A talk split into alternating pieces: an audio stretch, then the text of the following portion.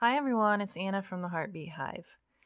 I know it's been a while, but hey, um, 2020 was a real bitch, right?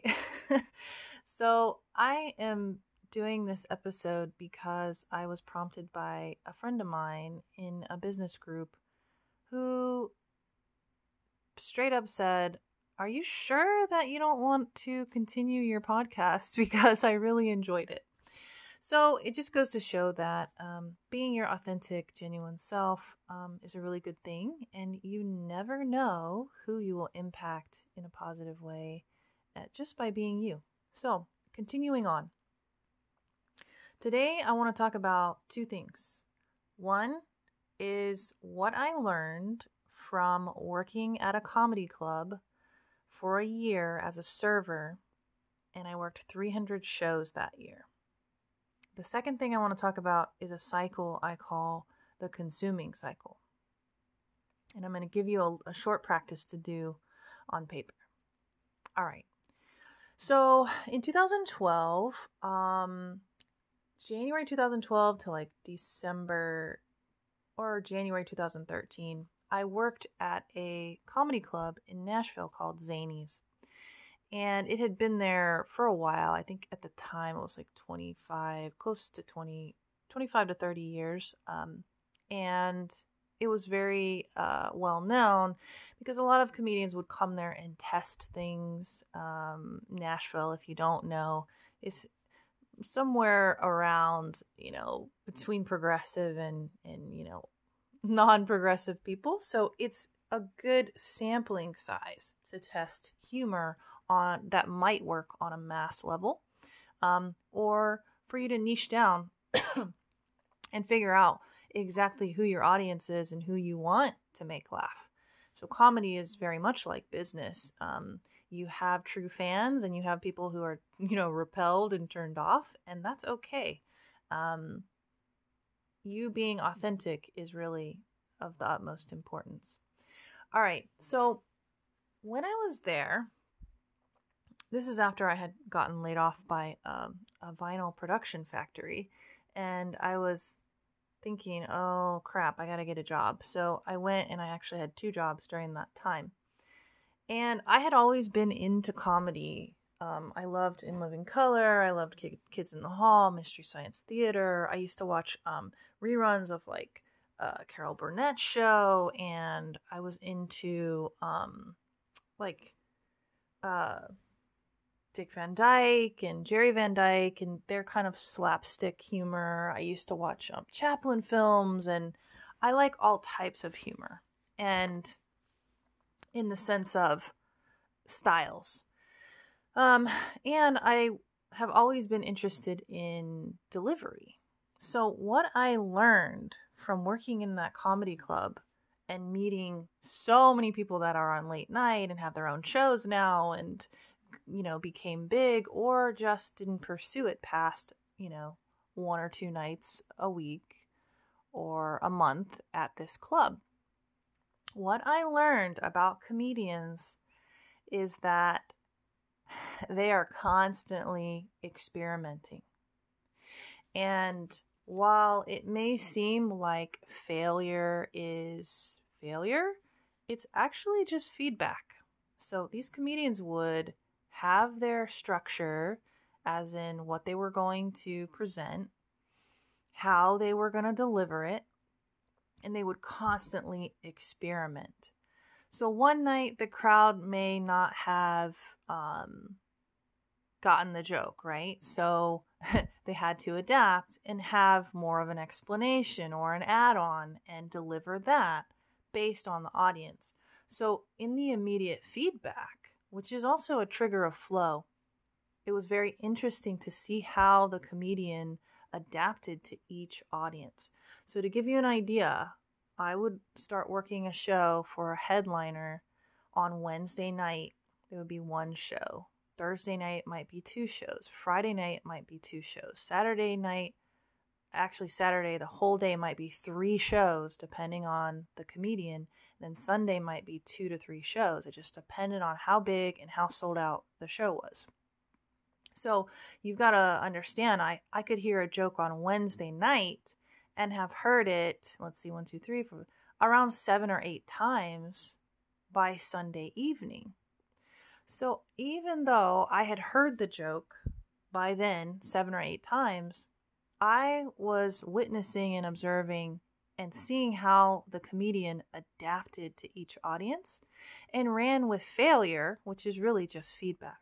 How were they able to adapt in the moment with that feedback? And that is also part of flow. Some of them were incredibly skilled, and that comes with confidence, right? You can have confidence without experience, but with experience in you doing the thing that you love will come more confidence, will come the skill and ability to adapt and overcome. So that's really something that I learned from comedians. They're constantly experimenting, they thrive on immediate feedback. And, you know, there's a, a curiosity, which is also part of flow. Will this joke make this crowd laugh? Will the way I deliver this um, hit or will it miss? So there's a curiosity and an excitement, and that's what they call being being in the pocket or being in the box, right on stage. Um, that was super valuable for me to see them try and adapt and evolve. Sometimes, you know, quote unquote, fail, um, change course, go to a different joke. Uh, by Sunday, I, I kind of knew how they were going to flow. And some comedians that I witnessed were incredibly um, creative while they were on stage, and they would pull out jokes that I hadn't heard.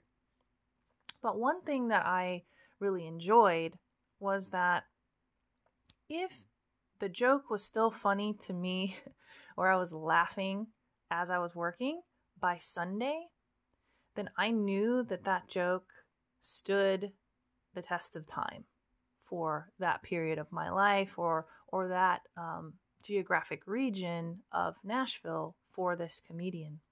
And sometimes they would film um, test pilots there for Comedy Central or like just screenings so that they could see how this possible popular audience would react to the comedian before they actually um, film the real thing. So that was interesting for me the idea of refinement. That is super, super important. And I would say that is a comedian's one of their greatest skills is refinement and nuance, right? So that's what I learned from comedians and seeing and meeting and and I did get to meet some of them and spend time with them off the stage and that was also really enlightening as far as how their minds work and their willingness to try things um, and not be so worried about failure. All right, so I now I'm going to move on to the second thing, which is what I call the consuming cycle. All right, so if you have a piece of paper and you're safe to do this exercise, go ahead. It won't be that long. All right, so at the top, I want you to write consume. Then I want you to draw a line underneath and write create. And on the top part, I would like you to draw little lines out like a bubble map. and I want you to write down all the ways that you spend in your day consuming. So for some people, that might be like, oh my God, I've been on Instagram for two hours. or uh, I read books. That's a good thing. Um, I consume a i'm listening to conversations i'm consuming podcasts etc now, I want you to go to underneath that and write the ways that you are creating. Uh oh, some of you don't have anything under the creating, do you? That's because you're in a consumption mode. So it is okay, it's totally fine to gather inspiration, to do research, to write down the ideas, to plan. But you have to switch over at some point, which you'll have to decide for yourself, to the creation mode. And this is an oscillation that happens throughout time.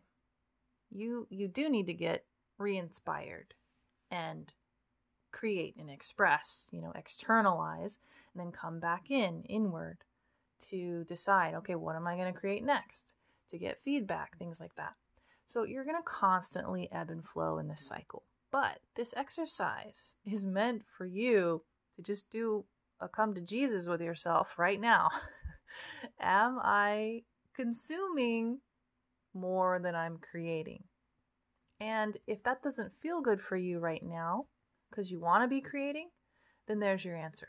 You'll just have to take one step toward creation and one less step of consuming. So that might be cutting out an app for a day, cutting out um, the research for a couple of days, and see what you can recall from what you've read and connect it in your own way, in your own mind.